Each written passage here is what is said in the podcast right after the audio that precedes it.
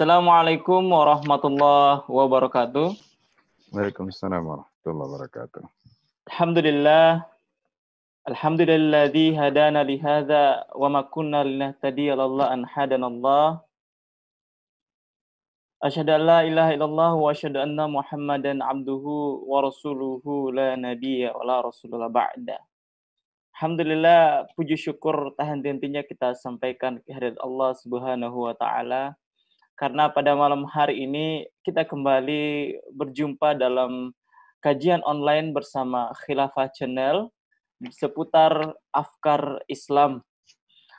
Salam serta salawat tak lupa kita berikan kepada baginda Muhammad Sallallahu Alaihi Wasallam, Nabi dan Rasulullah yang Allah utus untuk menyempurnakan akhlak dan memenangkan Islam dan eh, menyebarkan Islam ke seluruh penjuru dunia. Alhamdulillah malam hari ini insya Allah kita akan masuk dalam kajian Afkar Islam dengan mengangkat tema spesifik yaitu keadilan sosial dalam uh, pandangan Islam atau dalam Islam. Sesungguhnya keadilan uh, sosial ini yang kita kenal dengan social justice atau dalam bahasa Arabnya al-adal al-ijtimai uh, ini sudah pernah diusung oleh kapitalis demokrasi untuk menutupi kebobrokan sistem dan juga uh, sosial komunis. Namun uh, sampai saat ini keadilan itu tidak pernah kita jumpai ya secara hakiki kita tidak pernah jumpai. Nah, oleh karena itu kita akan lihat bagaimanakah pandangan Islam mengenai keadilan sosial tersebut.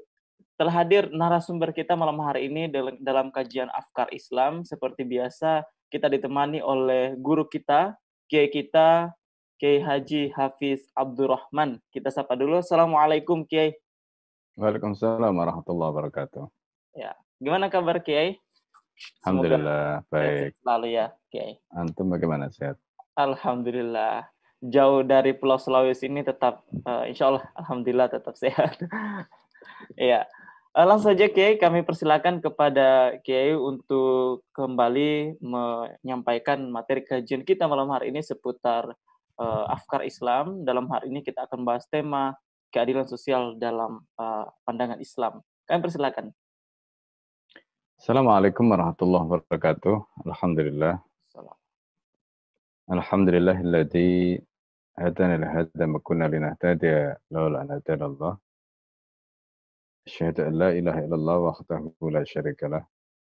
Wa asyhadu anna Muhammadan abduhu wa rasuluhu la nabiyya ba'dah.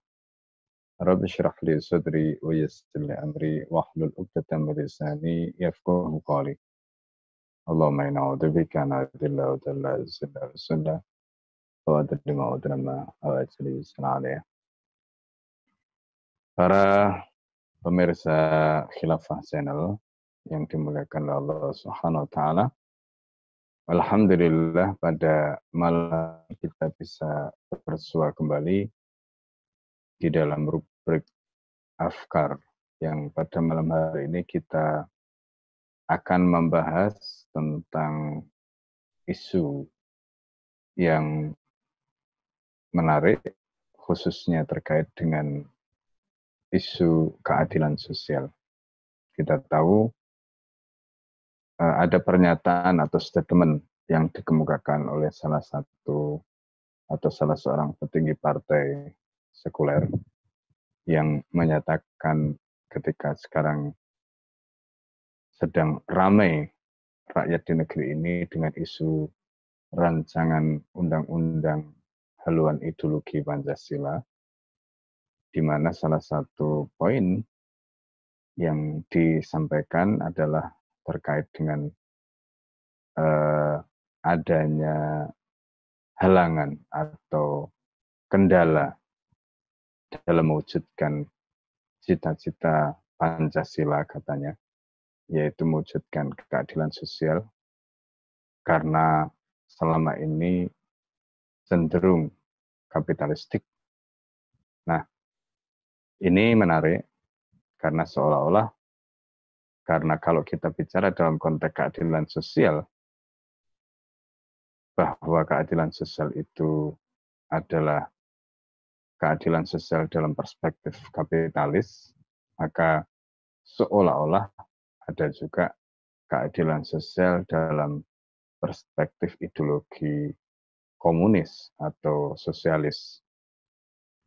Nah, karena itu pada kesempatan malam hari ini kita akan mendiskusikan atau kita akan membedah pemikiran ini apakah isu keadilan sosial ini merupakan pemikiran yang berdiri sendiri ataukah eh, ini adalah pemikiran yang memang muncul atau dimunculkan sebagai upaya untuk menambal kebobrokan pemikiran-pemikiran pangkalnya atau pemikiran asalnya.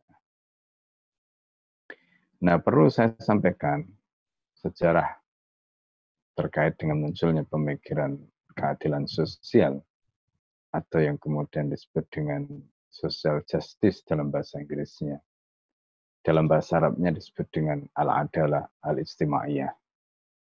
Perlu dipahami bahwa sebelum terjadinya Perang Dunia yang kedua, dan kita tahu baik Perang Dunia pertama maupun kedua, itu sesungguhnya dipicu oleh kapitalisme yang menguasai dunia. Nah, perlu kita pahami eh, tahun 1930 itu terjadi the Great Depression atau depresi yang luar biasa dahsyatnya yang mengakibatkan perekonomian dunia ketika itu betul-betul mengalami situasi yang sangat sulit. Bahkan kemudian ada yang mengatakan situasi hari ini yang timbul akibat pandemi COVID-19 ini jauh lebih dahsyat ketimbang The Great Depression tahun 1930-an. Nah, eh, Amerika ketika itu kemudian mengumumkan untuk mengakhiri krisis ini, yaitu dengan terlibat di dalam perang. Dan akhirnya kita tahu apa yang kemudian terjadi. Nah, pendek kata, kapitalisme ini memang berhasil menjadi pemimpin dunia, terutama setelah lemahnya ideologi Islam di bawah kepemimpinan Khilafah Utsmani ketika itu. Bahkan kemudian pada saat Perang Dunia Pertama ketika Khilafah Utsmani berkoalisi dengan Jerman dan kalah, maka wilayah Khilafah Utsmani ketika itu dikerat-kerat atau dibagi-bagi oleh negara-negara yang menjadi pemenang dalam Perang Dunia Pertama. Dan inilah yang menyebabkan kemudian akhirnya dunia pasca itu dipimpin oleh ideologi kapitalis, tidak lagi dipimpin oleh ideologi Islam. Nah, kemudian eh, sejarah mencatat dengan diterapkannya ideologi kapitalis ini, maka keserakahan manusia akibat dari ideologi yang super serakah ini kemudian memicu perlawanan. Nah, munculnya perlawanan yang bisa juga disebut sebagai antitesis dari ideologi kapitalisme ini itu adalah ideologi sosialisme atau yang juga kemudian dikenal dengan komunisme. Nah, basis dari kapitalisme ini kenapa disebut dengan kapital modal itu karena memang terkait dengan pengaruh para pemilik modal nanti baik itu dalam perekonomian maupun dalam politik. Nah, kita tahu kapitalisme ini memang cenderung individualistik karena dia dibangun berdasarkan ideologi yang uh, didasarkan pada akidah Fasruddin Anil Hayat pemisahan antara agama dari kehidupan. Jadi agama tidak dipakai dan kita tahu munculnya ideologi ini karena ketika itu di Eropa terjadi apa yang disebut dengan era kegelapan atau dark age. Nah, ketika era kegelapan ini kita melihat eh, bagaimana Eropa betul-betul hidup boleh dikatakan dalam kemerosotan yang luar biasa sampai kemudian akhirnya mereka menemukan era yang disebut dengan Renaissance dan pasca inilah kemudian mereka uh, berhasil menemukan apa yang mereka sebut sebagai ideologi tadi. Nah, ideologi kapitalis ini ketika diterapkan dengan kecenderungan yang individualistik dan uh, ideologi ini didasarkan kepada pemisahan antara agama dengan kehidupan karena dalam sejarahnya konflik panjang antara agamawan dengan negarawan, maka akhirnya agama tidak boleh ikut campur dalam urusan kehidupan. Nah, ideologi ini yang kemudian dipakai untuk mengatur kehidupan umat manusia khususnya di barat ketika itu dan penjajahan adalah bagian yang tidak bisa dipisahkan dari ideologi kapitalisme ini. Karena kita tahu akidahnya kapitalisme itu adalah Fasluddin anil khaya, yaitu sekularisme, memisahkan agama dari kehidupan. Kemudian metode atau pandangan hidupnya itu adalah nafi atau asas manfaat. Apa saja yang membawa manfaat, ya ini adalah baik bagi mereka. Nah, karena asas manfaat ini dijadikan sebagai standar untuk menentukan boleh tidak boleh untuk menentukan benar dan tidak benar itu asasnya itu. Nah ini sekali lagi nanti berbeda dengan uh, sosialisme maupun berbeda dengan Islam. Nah, kapitalisme ini untuk mewujudkan asas manfaatnya tadi, untuk mewujudkan sekularismenya tadi, karena sebuah ideologi itu ketika diimban oleh sebuah negara, maka negara itu pasti keluar mereka akan menyebarkan ideologinya. Nah, bagaimana caranya negara-negara barat tadi itu menyebarkan ideologi, termasuk pandangan hidup mereka dengan menggunakan asas manfaat tadi itu, maka cara yang mereka lakukan adalah dengan menggunakan metode yang disebut dengan istiqmariyah atau imperialisme. Maka sejarah imperialisme di seluruh dunia itu tidak bisa dilepaskan dari sejarah kapitalisme, tidak bisa dilepaskan dari sejarah sekularisme, tidak bisa dilepaskan dari pandangan hidup yang berupa asas manfaat tadi. Nah ini yang harus kita pahami. Nah, eh, dampak dari penjajahan itu terutama setelah terjadinya Perang Dunia Kedua, di mana Amerika dengan sekutu menang, termasuk di situ di antaranya adalah Uni Soviet ketika itu. Dan kita tahu Uni Soviet ini adalah uh, ketika itu merupakan uh, negara yang berhasil dibangun dengan menggunakan gagasan-gagasan Kalmak, di mana Kalmak itu tinggal di Inggris, tetapi meskipun Kalmak ini membuat kajian-kajian di Inggris, Inggris tidak berubah menjadi sosialisme Marxisme. Revolusi Bolshevik itu justru terjadi di uh, Rusia dan kemudian berhasil menumbangkan Rusia dan akibat dari itu maka kemudian lahirlah Uni Soviet. Nah, ketika Perang Dunia Kedua terjadi, pada saat Perang Dunia Kedua terjadi dan sekutu menang, di mana Uni Soviet bersama dengan sekutu, maka pada saat itu negara-negara barat, khususnya dalam hal ini adalah Amerika, Inggris, dan Perancis, yang mewakili kapitalisme, sekularisme dengan pandangan asas manfaatnya tadi, menghadapi serangan yang luar biasa kerasnya. Siapa yang menyerang? Yaitu kubu sosialisme, komunisme tadi. Karena kubu sosialisme, komunisme yang diwakili oleh Uni Soviet juga menjadi pemenang dalam Perang Dunia yang kedua. Akibat dari serangan itu, maka penjajahan dalam bentuk fisik tadi itu hampir di seluruh dunia mengalami uh, perubahan. Kalau tidak bisa dikatakan berhenti.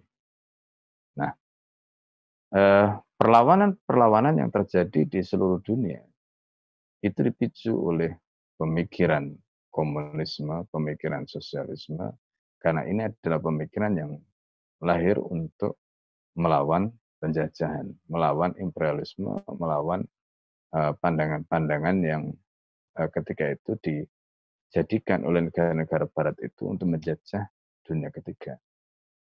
Maka eh, apa yang dilakukan oleh barat dalam hal ini Amerika, Inggris, Prancis untuk membendung pengaruh sosialisme komunisme tadi. Nah, maka yang mereka lakukan itu adalah dengan cara pertama mengganti strategi penjajahan. Dari yang semula penjajahan fisik, maka berubah menjadi penjajahan non fisik. Misalnya, kalau sebelumnya menggunakan pendekatan military approach atau hard power, maka setelah Perang Dunia Kedua, negara-negara tadi tidak lagi menggunakan hard power, tapi menggunakan soft power. Nah, soft power ini di antaranya dengan menggunakan pemikiran. Nah, apa saja pemikiran yang mereka gunakan sehingga uh, mereka tetap bisa menjajah pada saat yang sama rakyat yang dijajah tadi itu tidak merasa. Nah, inilah maka kemudian muncul ketika ciri kapitalisme dengan sekularismenya, dengan asas manfaatnya tadi itu individualistik, kemudian eksploitatif ya namanya penjajahan itu kan pasti mengeruk menyedot menghisap ya. untuk menghadapi serangan komunisme, sosialisme tadi itu, negara-negara barat itu, khususnya dalam hal ini Amerika, maka mereka mengeluarkan pemikiran yang pemikiran ini sebenarnya adalah adalah bentuk tambal sulam dari pemikiran kapitalis tadi yang akhirnya terbukti gagal itu, yang dianggap menimbulkan kesengsaraan bagi dunia. Pemikiran yang dimunculkan ketika itu, karena yang dihadapi musuhnya itu adalah sosialisme komunisme, maka pemikiran itu adalah pemikiran yang dalam tanda petik itu mirip-mirip atau rada-rada menyerupai komunis atau menyerupai sosialis. Maka muncul istilah seperti social justice, kemudian welfare state, ya. Jadi social justice keadilan sosial atau alat dalal ya dalam bahasa Arabnya keadilan sosial tadi itu masih eh, seiring dengan pemikiran welfare state negara eh, negara eh, kemakmuran ya dari welfare state. Nah, welfare state atau konsep keadilan sosial ini adalah konsep-konsep yang digunakan oleh negara-negara kapitalis tadi untuk menambal apa yang diserang karena dianggap kapitalis itu berhasil menciptakan pertumbuhan tetapi gagal mewujudkan pemerataan. Nah, ini yang yang terjadi. Nah, sebaliknya negara-negara sosialis itu dianggap berhasil menciptakan pemerataan. Dan ini dulu di Indonesia juga terjadi perdebatan, apakah Indonesia yang menganut kapitalis atau menganut sosialis. Nah, kenapa kemudian akhirnya menganut kapitalis? Karena begini, bahwa tidak mungkin ada pemerataan kalau tidak ada yang diratakan. Tidak ada yang dibagikan, tidak mungkin. Maka di dalam sistem ekonomi kapitalis itu dikenal ada konsep namanya trickle down effect. Itu. Trickle itu adalah konsep menumpuk kekayaan dan efek itu adalah efek meratakan, membagi, mendistribusikan. Tapi kebanyakan kaum kapitalis karena pandangannya itu asas manfaat tadi, pandangannya itu sekularisme tadi, ya dibangun dengan agenda sekularisme tadi. Begitu mereka sudah menumpuk kekayaan tadi, mereka lupa membagikan, mereka lupa mendistribusikan atau bahkan tidak mau mendistribusikan. Jadi istilahnya itu bisa menambah tapi tidak bisa membagi. Nah, jadi kalau mereka berhadapan dengan bilangan tambah-tambahan pinter, tapi kalau sudah uh, pembagian itu nggak tahu mereka. Nah inilah gambaran tentang kapitalisme. Jadi pendek kata kapitalisme itu berhasil menciptakan pertumbuhan ekonomi. Nah kenapa mereka berhasil menciptakan pertumbuhan ekonomi? Karena ada yang disebut dengan khuriyah, liberalisasi, nah, kebebasan. Maka semua orang, terutama mereka yang kuat, mereka yang punya akses, bebas mengumpulkan kan sebanyak-banyaknya tanpa batas. Nah, konsep inilah yang kemudian akhirnya juga dilawan oleh kaum sosialis dengan pembatasan itu, dengan kepemilikan yang dibatasi.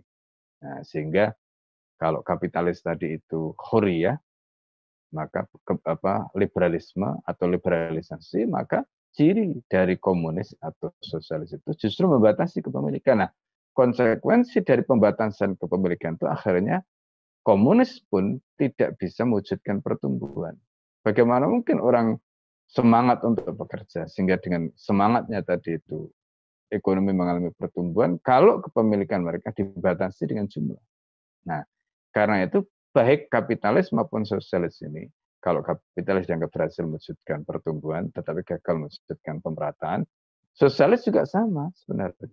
Sosialis ini jangankan uh, pemerataan, pertumbuhan pun tidak berhasil karena memang konsep pembatasan dengan jumlah tadi itu yang menyebabkan mereka akhirnya uh, susah untuk tumbuh karena itu di negara-negara sosialis itu pertumbuhan ekonominya biasanya stuck Ya, nah ini yang terjadi. Nah, oleh karena itu, eh, dalam hal ini eh, negara-negara kapitalis Barat tadi, seperti Amerika, Inggris, dan Prancis ketika itu, ya, dan mereka-mereka menganut madhab ekonomi kapitalis ini, akhirnya mencoba untuk menambal kebobrokan uh, yang menjadi dampak dari kapitalisme itu, maka muncullah konsep keadilan sosial. Gitu. Nah, jadi konsep keadilan sosial atau konsep welfare state ya, di mana begini, negara itu kalau dalam sistem kapitalis itu kan dia hanya berfungsi sebagai wasit saja. Dia tidak boleh intervensi. Berbeda dengan negara dalam sistem sosialis komunis itu. Ibaratnya peran negara itu sangat dominan, sangat besar sekali. Ya. Nah, karena itu dalam posisi tadi negara dalam hal ini yang awalnya tidak terlibat, akhirnya terlibat. Nah, berbeda dengan sosialis komunis yang memang sejak awal dia terlibat. Nah, welfare state, social justice itu itu adalah bentuk tambal sulam yang dilakukan oleh kapitalisme dengan melibatkan negara ya dengan jaminan-jaminan sosial tadi itu.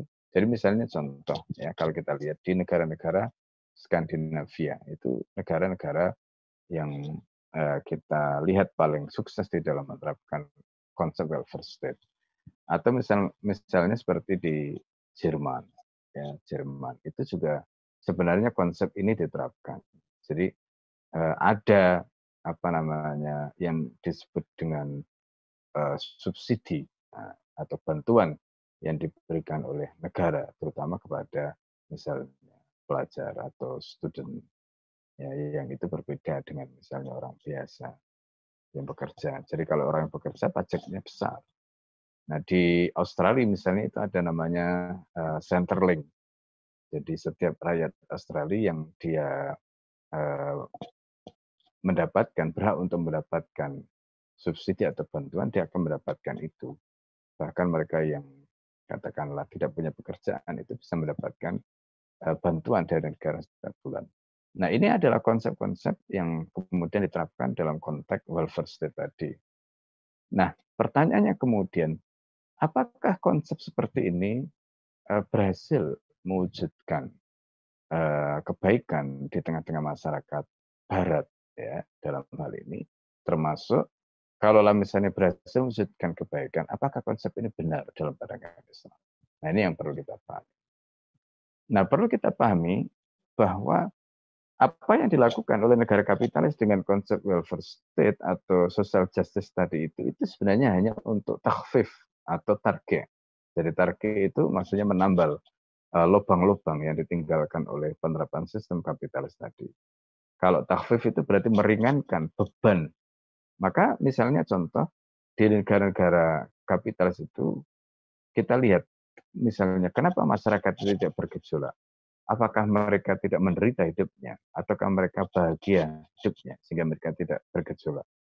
Nah, persoalan bergejolak atau tidak itu bukan karena hidupnya bahagia atau karena mereka tidak menderita, tapi boleh jadi karena negara itu tadi ya pintar mengambil hati. Nah, atau di negara-negara yang cenderung bersifat otoriter membungkam rakyatnya sehingga rakyat tidak bergolak. Bukan karena rakyat eh, bahagia, tetapi mereka tidak punya kemampuan untuk melakukan perlawanan. Ini berarti apa?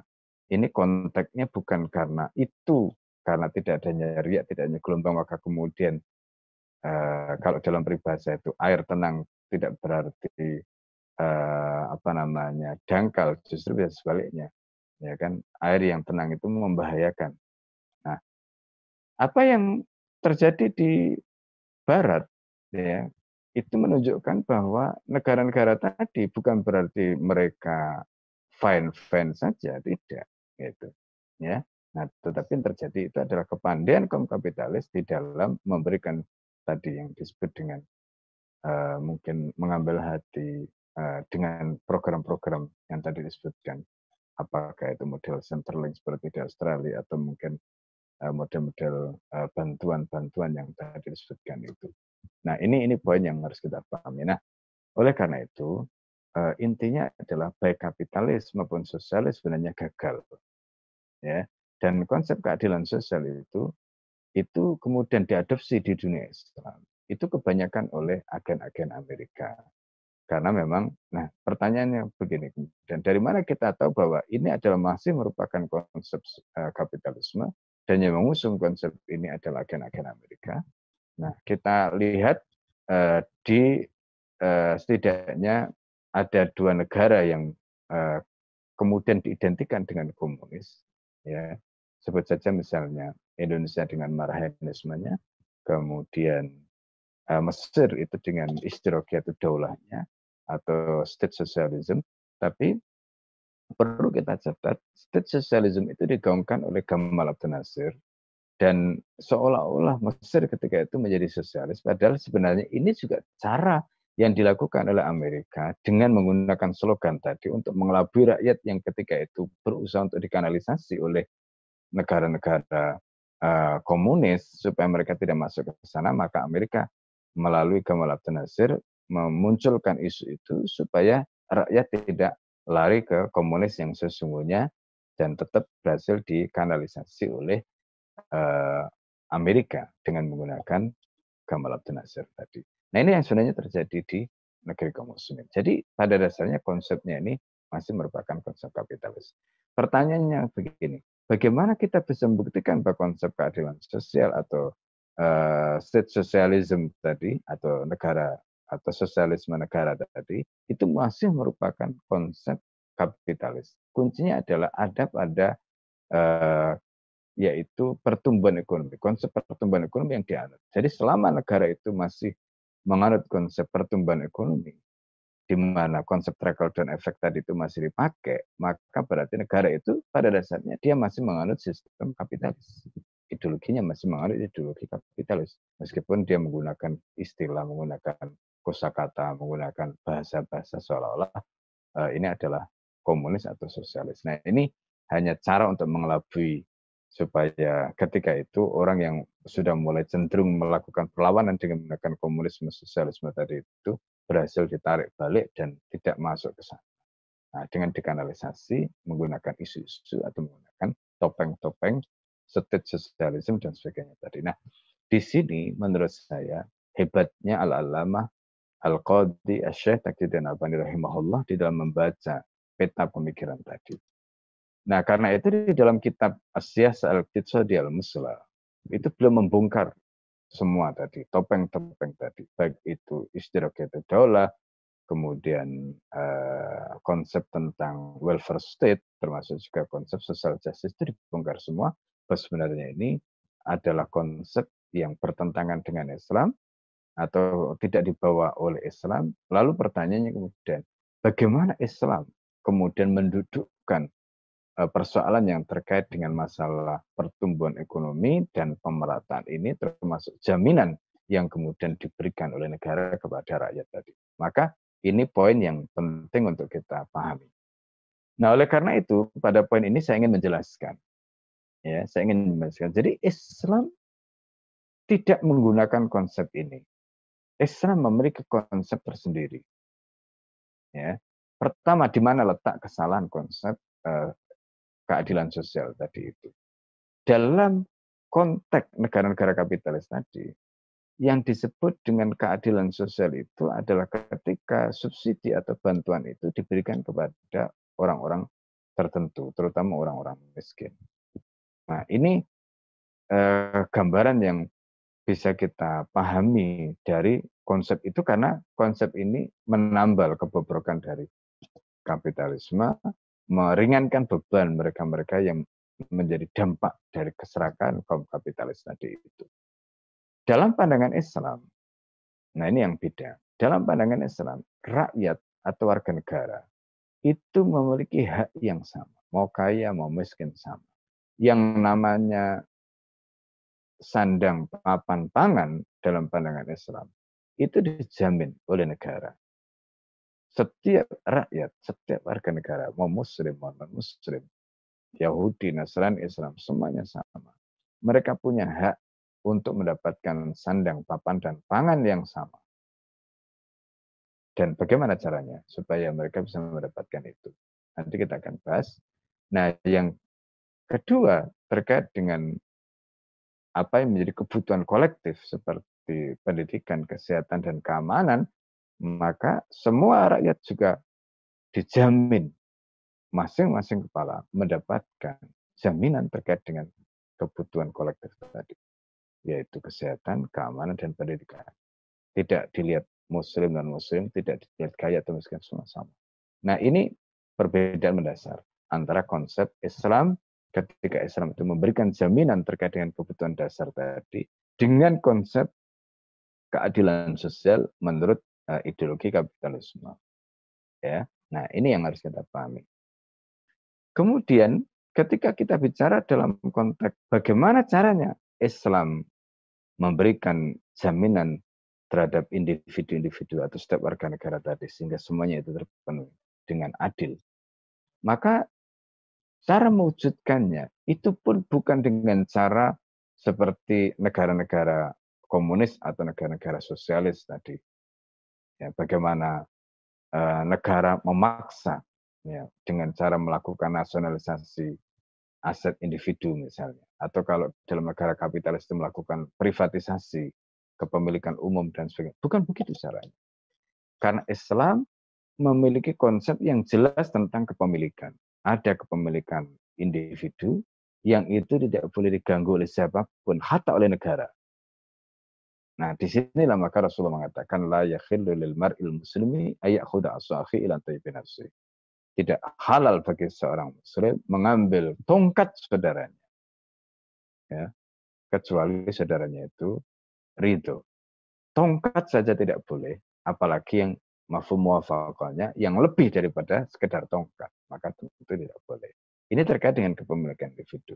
Kemudian yang kedua, kepemilikan umum. Artinya apa? Kepemilikan individu, individu individu dan yang punya hak untuk mentasrofkan, mengelola, memanfaatkan dan seterusnya. Kepemilikan individu ada individu tadi.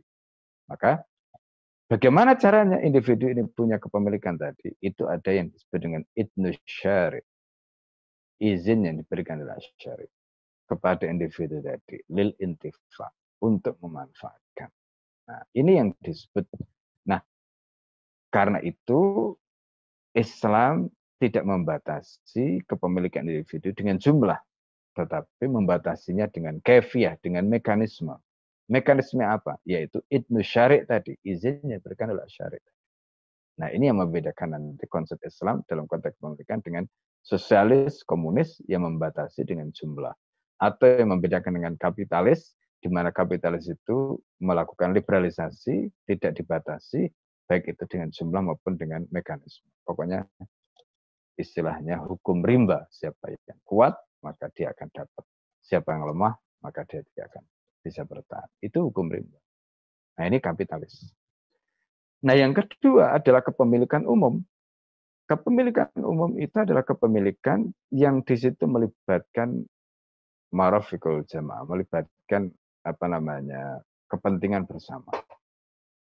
Ada yang terkait dengan hadis seperti an-nasu syuraka fi salasin fil wal kalewan manusia itu berserikat dalam tiga hal, terkait dengan film wal kalau air, hutan atau uh, padang dan uh, anar api energi. Ini ada syuroka, ada kebersamaan di dalam kebutuhan air, kemudian padang tadi atau hutan di dalamnya kemudian ada juga terkait dengan energi termasuk listrik dan sebagainya. Ini ada syuroka, ada kebersamaan di dalam mereka. Nah, hal-hal yang dimiliki bersama seperti jalan yang tabiatnya tidak bisa diprivatisasi, seperti sungai, seperti laut yang tabiatnya tidak bisa diprivatisasi, maka tidak boleh. Ini adalah merupakan milik umum. Kekayaan seperti ini itu tetap menjadi milik umum dan tidak boleh dinasionalisasi maupun diprivatisasi, tidak boleh. Ini aturan dalam Islam. Kemudian siapa yang diberi hak untuk mengelola kekayaan ini? Jawabannya adalah negara. Ketika negara mengelola, negara berhak untuk mengambil misalnya biaya dari masyarakat, katakanlah untuk produksi minyak, itu hanya mengambil biaya pokoknya saja. Dan itulah yang kemudian nanti dijual kepada rakyat. Dan ini yang menyebabkan kemudian rakyat punya akses atas kepemilikan terhadap minyak tadi dengan harga yang didapatkan dari negara dengan harga yang murah. Begitu juga listrik dan sebagainya. Semua punya akses yang sama terhadap kebutuhan yang menjadi hajat bersama. Sebagaimana individu punya akses terhadap kepemilikan individu sesuai dengan mekanisme yang ditetapkan oleh syariat tadi. Hal yang sama juga terjadi terkait dengan kepemilikan umum tadi. Dan yang terakhir adalah kepemilikan negara, di mana kepemilikan itu hukum syarat mengatur di mana hukum syariat itu memberikan hak tasarrufnya itu kepada negara. Nah, ini ketentuan yang diatur dalam Islam terkait dengan kepemilikan tadi.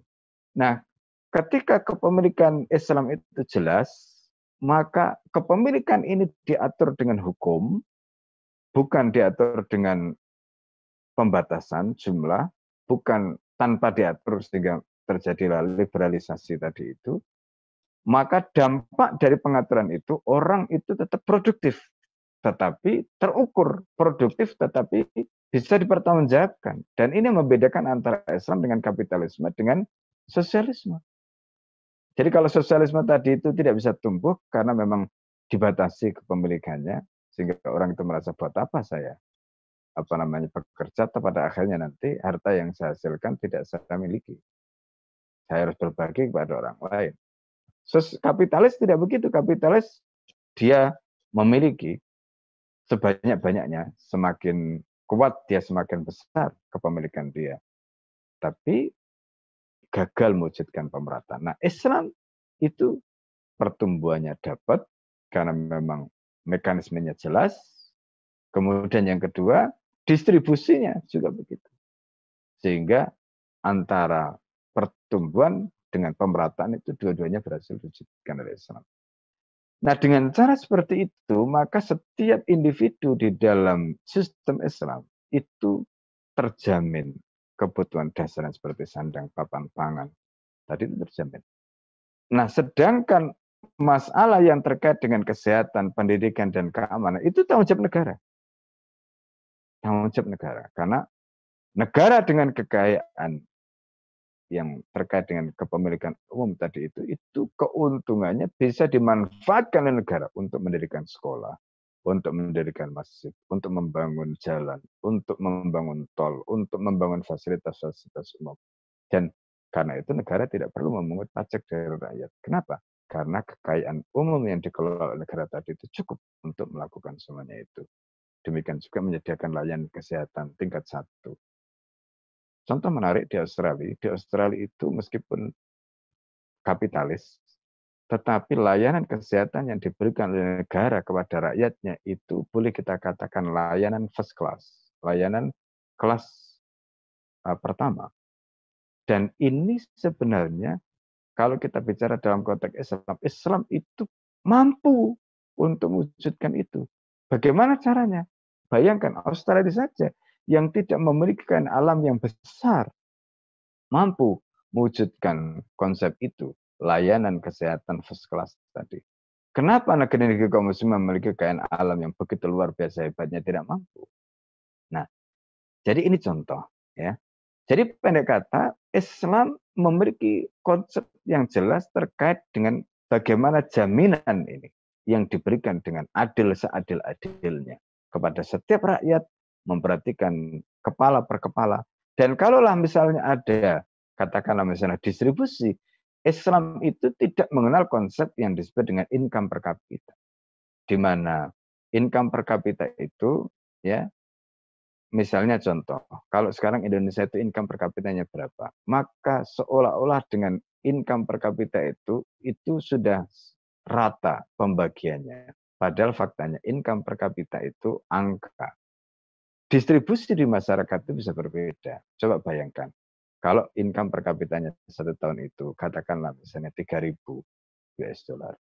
Pertanyaannya, apakah betul konglomerat di Indonesia itu penghasilan satu tahun cuma 3.000 US dollar? Dan apakah betul orang-orang tinggal di kolom jembatan itu penghasilannya 3.000 US dollar setahun? Jelas tidak. Nah, ini adalah bukti bahwa konsep income per kapita untuk mengukur distribusi tadi itu sebenarnya gagal dan tidak sesuai dengan fakta di lapangan. Itu adalah angka statistik, tetapi tidak seperti itu fakta yang terjadi di lapangan. Nah, ini contoh bagaimana konsep distribusi yang juga salah karena menggunakan konsep uh, statistik seperti tadi. Terus bagaimana yang benar? Yang benar adalah negara harus memastikan setiap kepala per kepala itu harus mendapatkan jaminan atas kebutuhan mereka, kebutuhan dasar mereka, sandang, papan, pangan, semuanya per kepala. Kesehatan, pendidikan, keamanan, semuanya per kepala. Itu baru. Caranya bagaimana? Nah, inilah tugas negara. Maka Umar dulu memastikan itu ya dengan cara apa? Dengan keliling, dengan belusuan. Ya, jadi belusuan itu bukan hanya sekedar pencitraan, tetapi memang betul-betul dilakukan dalam rangka untuk mengetahui siapa rakyat di negaranya yang memang tidak mendapatkan akses terhadap kebutuhan dasarnya tadi. Maka itu diselesaikan oleh kepala negara atau diselesaikan oleh pejabatnya. Sebab kalau tidak, maka ini merupakan kedoliman karena mereka adalah warga negara yang menjadi tanggung jawab negara, tetapi ketika mereka mati kelaparan, maka nanti negara para penguasanya akan diminta pertanggungjawaban dari Allah Subhanahu wa taala. Para korban-korban yang mati kelaparan itu nanti di hadapan Allah di mahkamah Allah mereka akan menuntut bahwa mereka mati kelaparan karena tidak diurus oleh negara. Nah, ini yang harus kita pahami.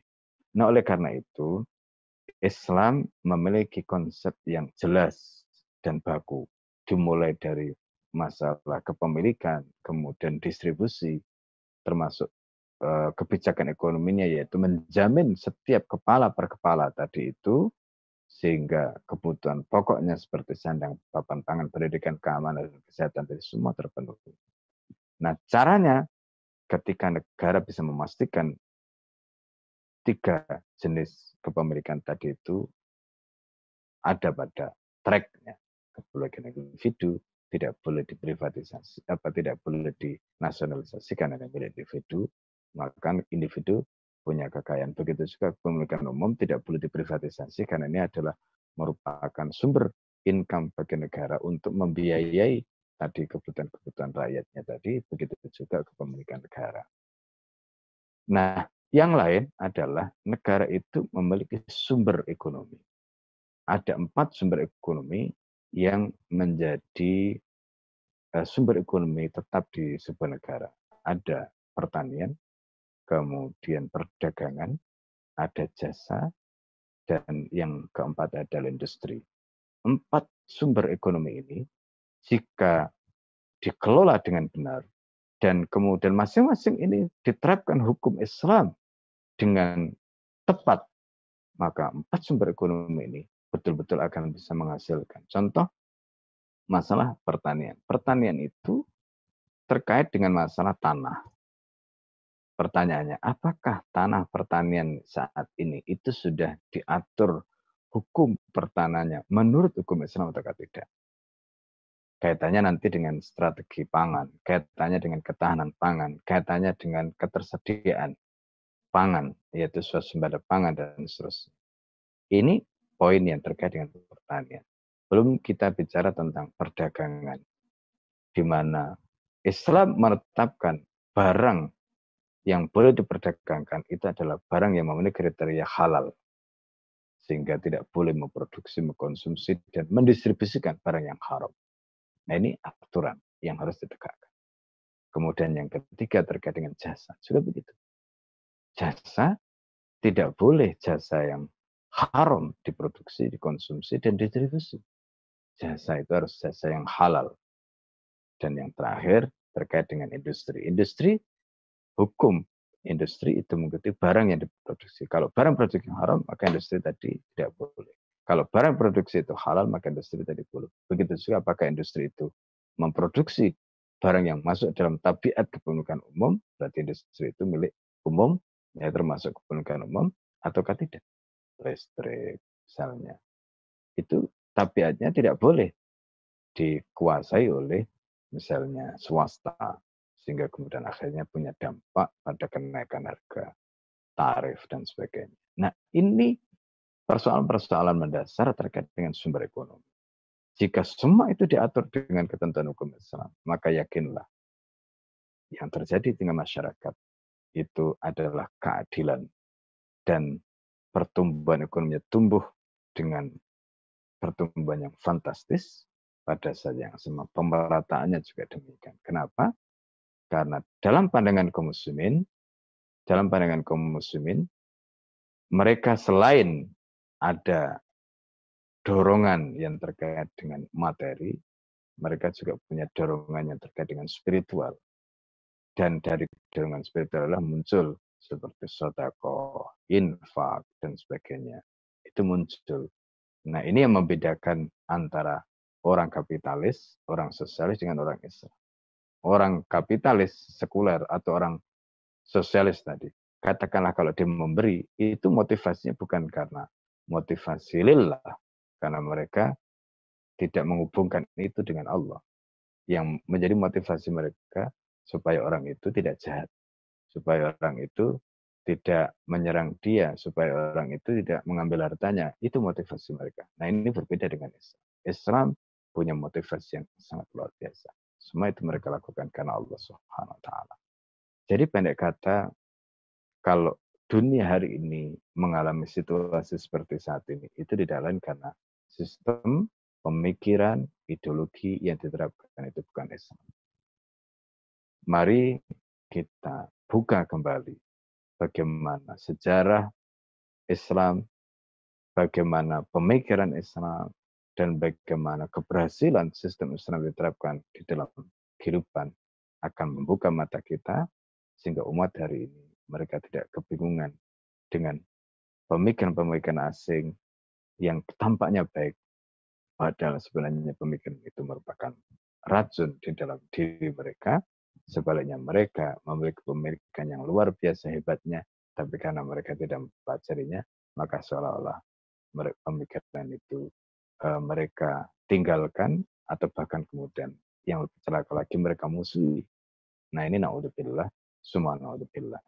Jadi pendek kata hanya Islamlah satu-satunya yang memiliki konsep terkait dengan keadilan sosial yang luar biasa dan konsep ini berbeda sama sekali dengan konsep keadilan sosialnya kapitalis yang notabene tadi itu untuk menambal kebobrokan-kebobrokan atau lubang-lubang yang ditinggalkan dari ideologi ini. Begitu juga tentang komunisme sosialisme yang sudah terbukti akhirnya gagal. Dan Islamlah satu-satunya yang kita yakini layak untuk kembali memimpin peradaban umat Ya, saya kira itu poin penting yang bisa saya sampaikan pada kesempatan kali ini.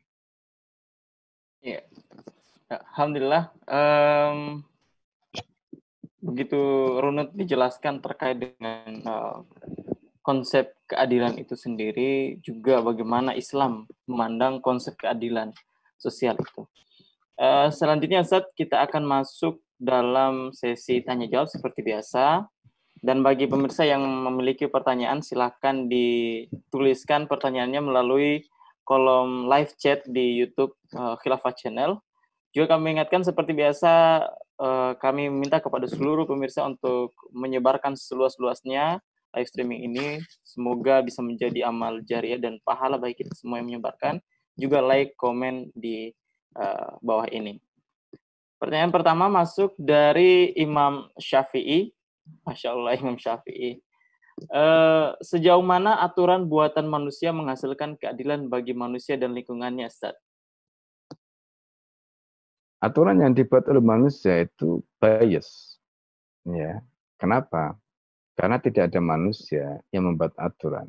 Ketika itu menyangkut kepentingannya, menyangkut kelompoknya, menyangkut katakanlah masyarakatnya, pasti dia akan cenderung menguntungkan dirinya, kelompoknya, masyarakat.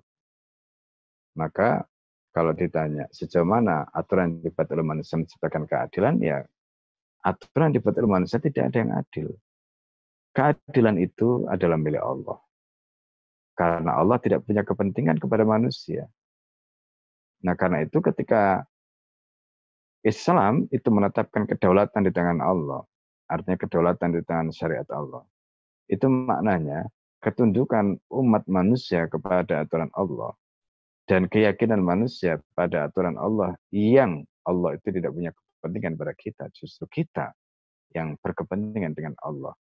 Maka itulah yang sebenarnya akan mendatangkan keadilan di dalam kehidupan kita. Itu. Meskipun perlu kita pahami, kadang-kadang manusia itu melihat keadilan itu dengan menggunakan kacamata dia. Karena dia tidak bisa menjangkau makna di balik hukum Allah SWT itu. Nah, ini yang harus kita pahami. Sebagai contoh gini, kita akan sering mendengar. Misalnya tentang pembagian waris. Pembagian waris. Laki-laki itu disebut kepalanya dua. Atau durusnya itu ada dua.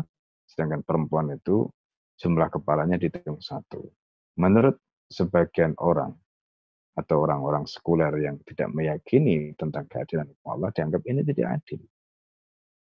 Nah, kenapa laki-laki dikata dapat pembagian dua, kenapa perempuan hanya satu? Kemudian dicoba dicari. Oh, dulu itu karena di zaman itu yang bekerja laki-laki sekarang kan yang bekerja kan laki dan perempuan jadi masa pembagiannya beda laki dapat uh, dua perempuan dapat satu. Ya itu kan dulu sekarang nggak relevan misalnya kayak begitu. Nah pandangan seperti ini keliru sekali.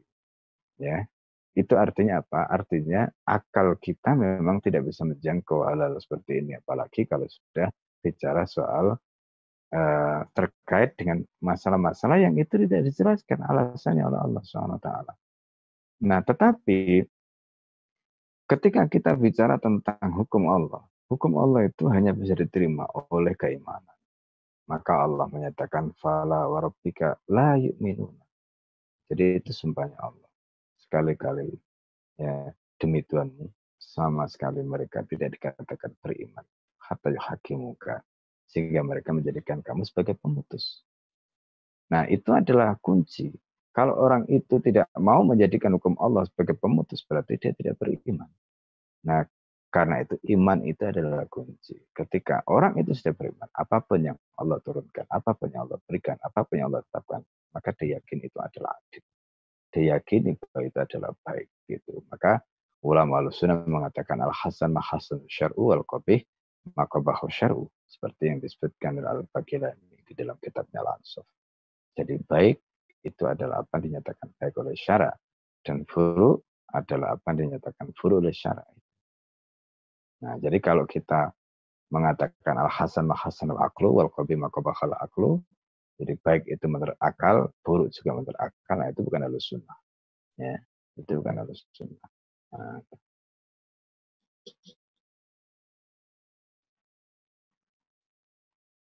Ya, um, alhamdulillah yang pertama telah terjawab.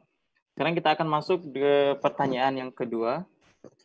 Pertanyaan kedua itu masuk dari um, ASF ini ya, nama YouTube-nya ASF.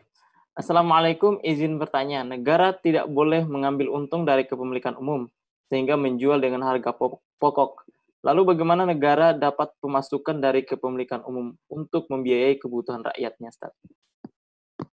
Di dalam kitab Al-Amwal fi Dalatil Khilafah yang ditulis oleh Al-Alamah Syekh Abdul Qadim Salom itu disebutkan ada ada tiga opsi. Opsi yang pertama seperti tadi. Opsi yang kedua, negara bisa menjual dengan menggunakan harga pasar. Berarti keuntungannya dari situ. Yang ketiga, itu negara bisa mengambil margin.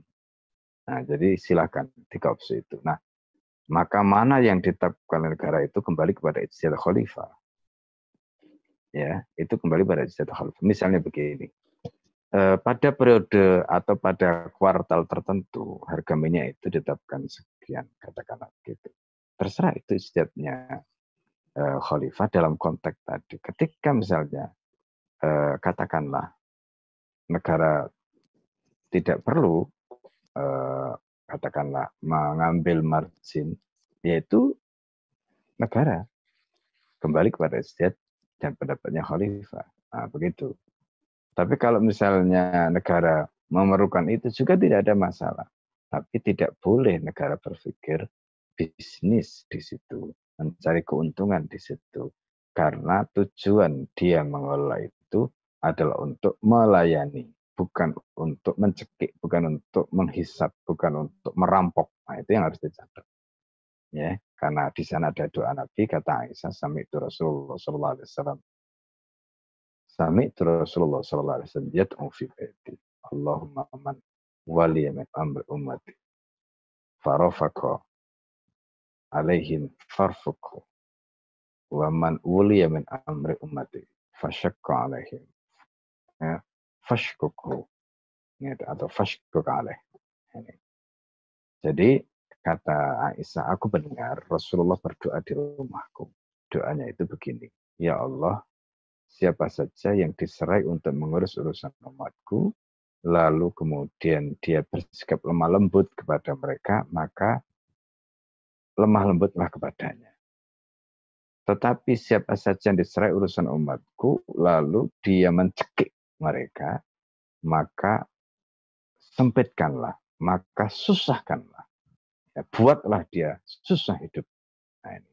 ini doanya Nabi. Jadi hati-hati. Makanya Eh, sepanjang zaman khalifah kaum muslimin tidak ada yang berani mereka melakukan itu itu melakukan kedoliman itu terhadap rakyatnya karena mereka takut dengan doanya Rasulullah Shallallahu Alaihi Wasallam dan ujung dari kekuasaan yang melakukan itu pasti mereka termakan oleh doa Rasulullah Shallallahu Alaihi Wasallam tadi disulitkan hidupnya dan begitu nah itu maka Nah, ini yang harus menjadi catatan. Karena itu negara tidak pernah dalam konteks Islam ini ya berpikir untuk bisnis, berpikir untuk mengambil keuntungan, apalagi menghisap kekayaan rakyat untuk apalagi memperkaya kroni, memperkaya eh, katakanlah misalnya eh, oligarki, tidak ada seperti itu. Itulah Islam. Ya, nah, saya kira. Iya. Uh, begitu ya, cara bagaimana Islam itu mengambil uh, atau mencari uh, pembiayaan untuk membiayai uh, rakyat-rakyatnya. Uh, selanjutnya, saat kita masuk pertanyaan yang masuk dari uh, Muhammad Amin. Jika tanah milik perorangan ternyata menjadi sumber-sumur artesis dengan depo yang besar, apakah akan diambil negara dengan kompensasi untuk uh, untuk kompensasi dengan apa ya? Diambil negara dengan memberian kompensasi begitu, Sir. Yang pasti di dalam konteks kepemilikan umum itu seperti dalam peristiwa yang terjadi pada zaman Rasulullah SAW, di mana Rasulullah pernah memberikan sebidang tanah ada yang mengatakan itu sebagai sumber garam atau tambang garam. Maka kemudian sahabat bertanya, ya Rasulullah, alat ada dari dari apakah engkau tahu? Ya, maaf tak tahu apa yang engkau telah berikan tadi itu. Kemudian Nabi Shallallahu Alaihi Wasallam mengatakan tidak. Ya, ada sahabat tadi memberikan informasi kepada Rasulullah ya bahwa fiha ma'al ya Rasulullah. Di sana itu ada deposit air yang jumlahnya tidak terbatas. Maka ketika Rasulullah SAW mengetahui bahwa di situ ada sumber deposit air yang tidak terbatas, maka Rasulullah menarik uh, pemberiannya tadi itu dan tidak diberikan. Nah, para ulama usul atau para fukuha itu menjelaskan apa yang awalnya diberikan oleh Nabi. Artinya berarti tanah ini itu boleh dimiliki individu. Berarti hukum asalnya boleh. Lalu kemudian setelah Rasulullah mengetahui ada sumber yang tidak terbatas, kemudian ditarik. Maknanya apa? Berarti di situ ada ilat.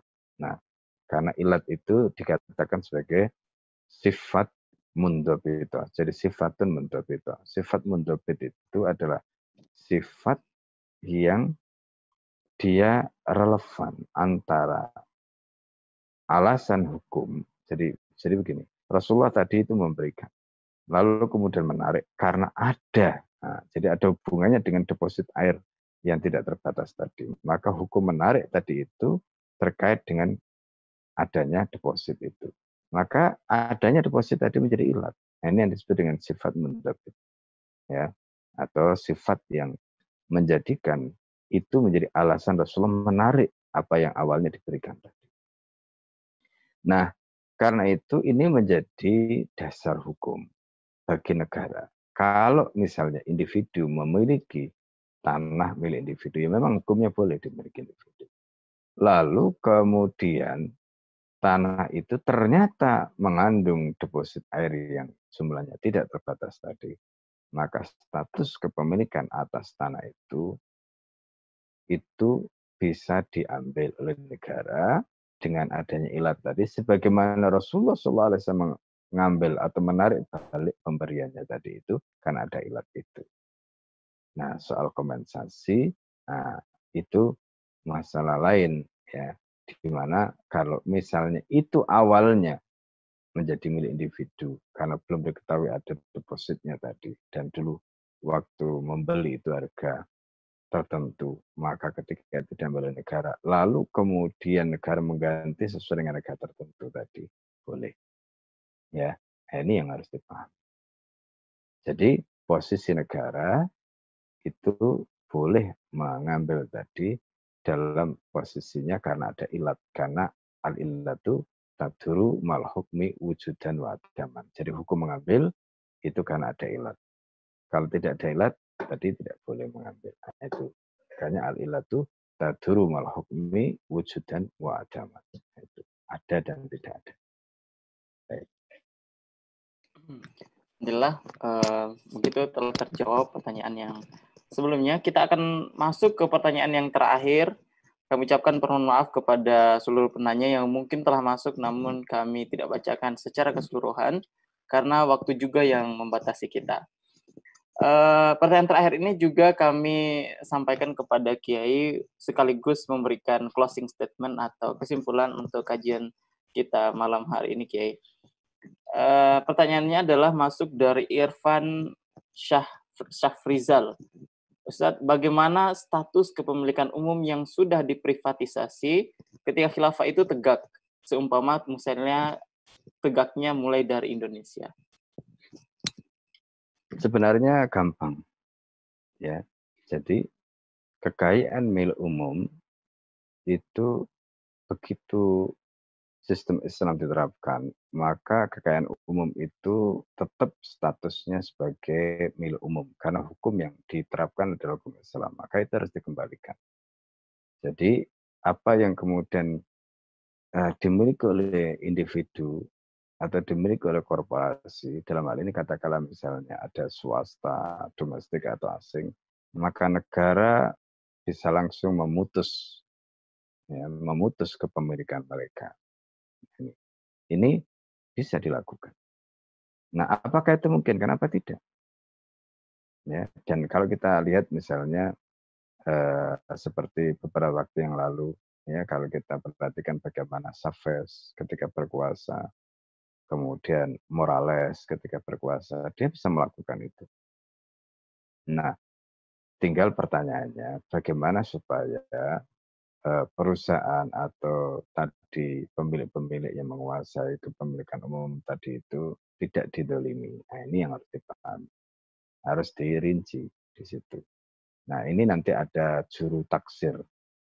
Ya, yang pasti bahwa apa yang sudah mereka keruk dari kekayaan tadi juga akan dihitung. Begitu juga uh, investasi atau apa yang sudah mereka ini juga akan uh, dihitung sehingga tidak ada yang didolimi dalam hal ini. Nah, tetapi kemudian ini dikembalikan kepemilikan tadi itu kepada negara, kepada umum maksudnya dalam hal ini diserahkan pada negara dan negara akan mengelola kepemilikan itu untuk kemaslahatan publik. Nah itu, itu caranya. Jadi apa saja yang bertentangan dengan Islam langsung harus dibatalkan, tidak boleh dilanjutkan, termasuk kaitannya nanti dengan lain-lain uh, seperti uh, riba dan sebagainya itu otomatis ya. Nah, termasuk tadi kepemilikan umum dan sebagainya yang di bawah kekuasaan dari korporasi-korporasi atau perusahaan-perusahaan tadi itu. Nah itu. Ya Ya, kami silakan kepada uh, Kiai sebelum kita tutup acara kajian online kita malam hari ini untuk memberikan kesimpulan sekaligus closing statement di acara kita ini uh, dari seluruh materi yang telah disampaikan Kiai. Ya, silakan Kiai. Ya, intinya bahwa Islam itu memiliki ideologi dan sistem yang sempurna. Dan kesempurnaan Islam sebagai aturan yang datang dari Allah itu membawa keadilan bagi umat manusia dan itulah yang Allah sebutkan wa ma'arsalnaka ila rahmatan lil alamin kami tidak mengutuskan Muhammad dengan syariat Islam ini kecuali pasti membawa rahmat bagi semesta alam. Membawa rahmat bagi semesta alam itu artinya apa? Artinya bahwa Islam itu datang untuk mencegah kemaslahatan kerusakan dan Islam itu menghadirkan kemaslahatan sehingga tidak ada kedoliman di situ. Nah, oleh karena itu maka semua yang dihadirkan oleh Islam itu adalah keadilan maka dalam konteks ini Islam jauh lebih dulu bicara tentang keadilan ketimbang kapitalisme atau sosialisme.